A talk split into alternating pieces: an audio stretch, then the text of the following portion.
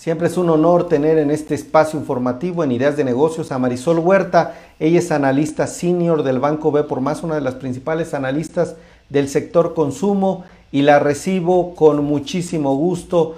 Muy buenas tardes Marisol, no sé si me escuchas. Sí, claro que sí, Miguel, ¿cómo están? Buenas tardes, buenas tardes al auditorio. Muy buenas tardes, amiga, pues listos para escuchar cómo están los mercados, cómo está el sector bursátil a nivel global y aquí en México, cómo están las empresas. Bueno, mira, comentarte que el día de hoy los mercados finalizaron positivos. Eh, había cierta expectativa con respecto a las minutas de la Fed, como te había mencionado el día de ayer. En estas minutas lo que los inversionistas esperaban ver era alguna señal de algún cambio de política monetaria en el corto plazo o qué tan fuertes son las preocupaciones en el tema de inflación.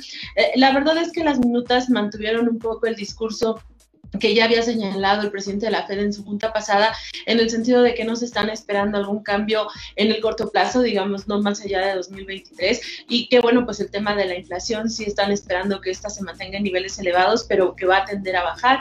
Entonces, se tranquilizaron los inversionistas en este sentido y el día de hoy eh, finalizaron con movimientos de alza, buscando pues sobre todo aquellas oportunidades en los diferentes sectores. Recuerda que a veces migran de un sector a otro, perdón, en la parte tecnológica, este, lo que notamos fue que el Nasdaq se mantuvo al alza, y bueno, pues nada más destacó en la parte corporativa el desempeño de las empresas chinas que están cotizando en el mercado de Estados Unidos. Estos se fueron a la baja, eh, como ayer señalábamos en el caso de Didi, que acaba de iniciar operaciones en el mercado la semana pasada eh, y que bueno, que ayer tuvo un retroceso de 20%, el día de hoy continuó con retrocesos y se le sumaron otras compañías por este señalamiento este, que está dando el país de China con respecto a estar deteniendo las operaciones hasta que no sean vigiladas, están sometidas a un escrutinio, digamos, para eh, que no se filtre información, para que no se fugue información, digo, tanto de China para Estados Unidos como Estados Unidos para China. Entonces, esta situación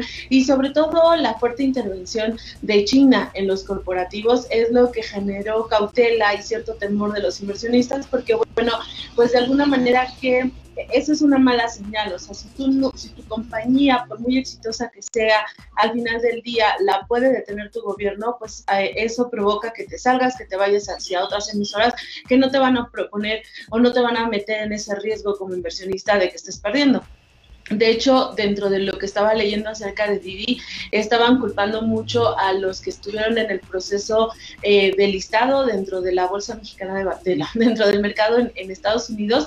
¿Por qué? Porque dicen, bueno, si estas quienes hicieron todo el prospecto para que la empresa pudiera empezar a operar, todo lo que es el LIFO, la, oferta pública, eh, Digo, recuerda que hay muchos bancos detrás que están revisando los números, que están viendo los riesgos, etcétera, y que pusieron como riesgo el hecho de la intervención del gobierno chino en esta compañía hasta la página 7, cuando señalaban que debió haber sido un riesgo principal. Entonces, pues bueno, los inversionistas eh, que perdieron su lana, porque imagínate que tú le apostaste y pues de un momento a otro ya tienes 27% menos, pues están a disgusto con estos bancos que participaron en la colocación, incluso están señalando que bueno, pues que puede, pudo haber sido hasta un fraude, ¿no? Porque siendo un riesgo tan importante, o por qué no eh, se esperaron a que el IPO saliera una vez que China terminara de hacer este tipo de revisiones sobre las compañías, en fin, que la verdad es que está generando muchísima controversia el tema de Didi, eh, su oferta pública, y bueno, sobre todo enojo para los inversionistas que recién acababan de entrar y que bueno, pues habrán visto eh, que que, el dinero que metieron pues está un 30% abajo y que bueno, no sabes cuánto tiempo pueda durar así, entonces hay mucha molestia. Y como te señalo, pues otras empresas el día de hoy como Alibaba, tuvieron un retroceso. La otra, este, NIO, que es otra de las compañías chinas que cotizan en la bolsa de Estados Unidos, pues también se vio a la baja y este, y bueno, pues hay un castigo de los inversionistas por, por esta situación, ¿no?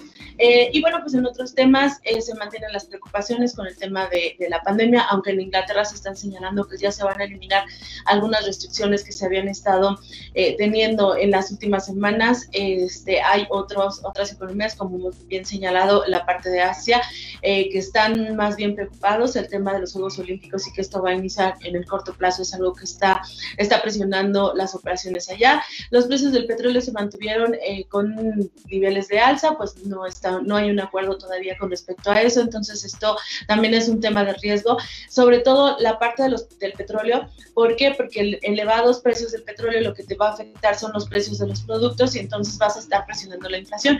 Y recuerda que la inflación es algo que han estado preocupados y que bueno, sí se espera que esté elevada, pero bueno, no se sabe qué tan elevada y esto podría implicar decisiones de política monetaria. Entonces, pues bueno, como ves, toda la parte económica a veces es como un engrane, o sea, si no funciona una bien, este, pues se va deteniendo y así estamos ahorita con, con este escenario internacional para los mercados. En el caso de la Bolsa de México, aquí la bolsa terminó el día de hoy con, una, con niveles de alza, este, hubo una recuperación en algunas de las emisoras que estuvieron cotizando, un poco porque han estado cayendo. Recuerda que en el balance el mercado accionario ha tenido algunos retrocesos, entonces lo que hacen los inversionistas, pues bueno, es si ven precios atractivos, este, entran y básicamente en muchas se encontraron ofertas, como quien dice, eh, oportunidades de compra, más que temas fundamentales, porque todavía los inversionistas más bien se van a esperar para invertir de manera certera a que pasen los reportes trimestrales que prácticamente estarán empezando. Bueno, ya esta semana estuvo Televisa, pero tenemos la siguiente semana ya un flujo mayor de, empresas en México y este y bueno, pues ahí es donde empiezas a, a, determinar tus estrategias, ¿no?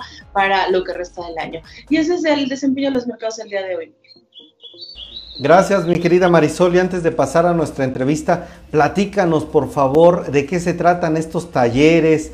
Ayer habíamos quedado que nos eh, platicarías un poco de estos temas de eh, que impartes Mira, sí, es a través de una empresa que está en Cancún, se llama La Casa del Árbol. Ellos se dedican a, dar diversos talleres este, de cómo, incluso cómo hacer un libro, cómo poder escribir. Eh, este, tienen muchísimas cosas y en este caso tienen un área dedicada a finanzas, se llama el Círculo de Inversionistas. Y ahí me invitaron a dar la vez pasada el taller, que, que la verdad me dio mucho gusto porque el título, este, pues bueno, se hizo muy atractivo, fue de loca por las compras ahorradora e inversionista y bueno, pues ahora este viene otro en el que se estaría, e, ese fue eh, mucho, muy vinculado a las mujeres, Círculo de Mujeres Inversionistas, pero ahorita están planeando otro en el que se va a involucrar que sea mixto, este, y creo que son las lecciones del buen inversionista, algo así es el, nombre del taller, ya les estaré avisando. Básicamente, bueno, en mi caso lo que a mí me toma eh, eh, está dividido en dos partes, una en donde te ven la parte psicológica del dinero, la verdad es que eso me encantó porque te enseñan a entender a veces por qué gastamos tanto o por qué el dinero a veces se te llega y se te va, o sea, mucho como los memes que tú a veces sacas mucho en el sentido de que debes de sanar tu relación con el dinero. Entonces, este, la verdad quien lo imparte pues es una persona que, que sabe mucho del tema, ha tomado muchos talleres eh, en ese sentido e incluso te hace hacerle a veces de pronto si se da la oportunidad, en el taller en el que yo estuve, como una perdonar y una relación con el dinero, de que entiendas ¿Por qué no lo quieres ahorrar? ¿Por qué te pones todos esos bloqueos? Porque lo primero que decimos cuando te dicen es que tienes que ahorrar, es que dices no me alcanza. ¿No? O sea, es que no me sobra. Y aquí lo que me encantó es que al final lo que te enseñan a decir, eh, no puede ser un no te alcanza porque estos temas de ahorro y de inversión van encaminados a la persona o al activo más importante en tu vida y te enseñan que ese activo más importante eres tú. Entonces, si no empiezas a pensar en ti, no vas a poder solucionar eso y entonces, pues bueno, yo les puedo hablar de muchas inversiones y de los mercados y de dinero y no vas a avanzar. Entonces, una vez que pasas como ese módulo es donde ya entro yo y bueno, yo ya les enseño en qué invertir, cómo invertir, lo que es el mercado accionario, los fondos de inversión, los ETFs. Este, es muy básico, se queda en la parte de cómo empezar a, empezar a de pasar del ahorro a la inversión. Este, pero bueno, pues va, va siendo, este, de alguna manera, eh, te está eh, llevando de a la ese mano, camino que es de la mano para que, para que empieces a tener, al menos abras tu primera cuenta, ese es mi trabajo, este, que abras tu primera cuenta y que empieces a operar las acciones y que se te quite ese miedo, ¿no? Excelente. ¿Cuál es la página de internet, Marisol? ¿O cómo se llama la empresa? Se llama La Casa del Árbol. La Casa del Árbol. está en Facebook. y bueno, ahí estarían anunciando el próximo taller que va a ser en agosto. Y bueno, de los libros es que yo me baso, me basé para hacer los talleres, o sea, en estos libros que tengo aquí, de los más interesantes es este, Investor Coach, no sé si lo alcanzan a ver, este, aprende a invertir en la bolsa. Este, tengo otros, pero son digitales. Este es economía, ahorro, inversión, también es muy básico. de cómo, cómo la economía tiene que ver con el ahorro por los temas de inflación y de que a veces tu dinero pierde valor en el tiempo, etcétera, etcétera. Y hay otros que, que, bueno, son básicos en este tema. Hay uno que se llama de cero a inversionista.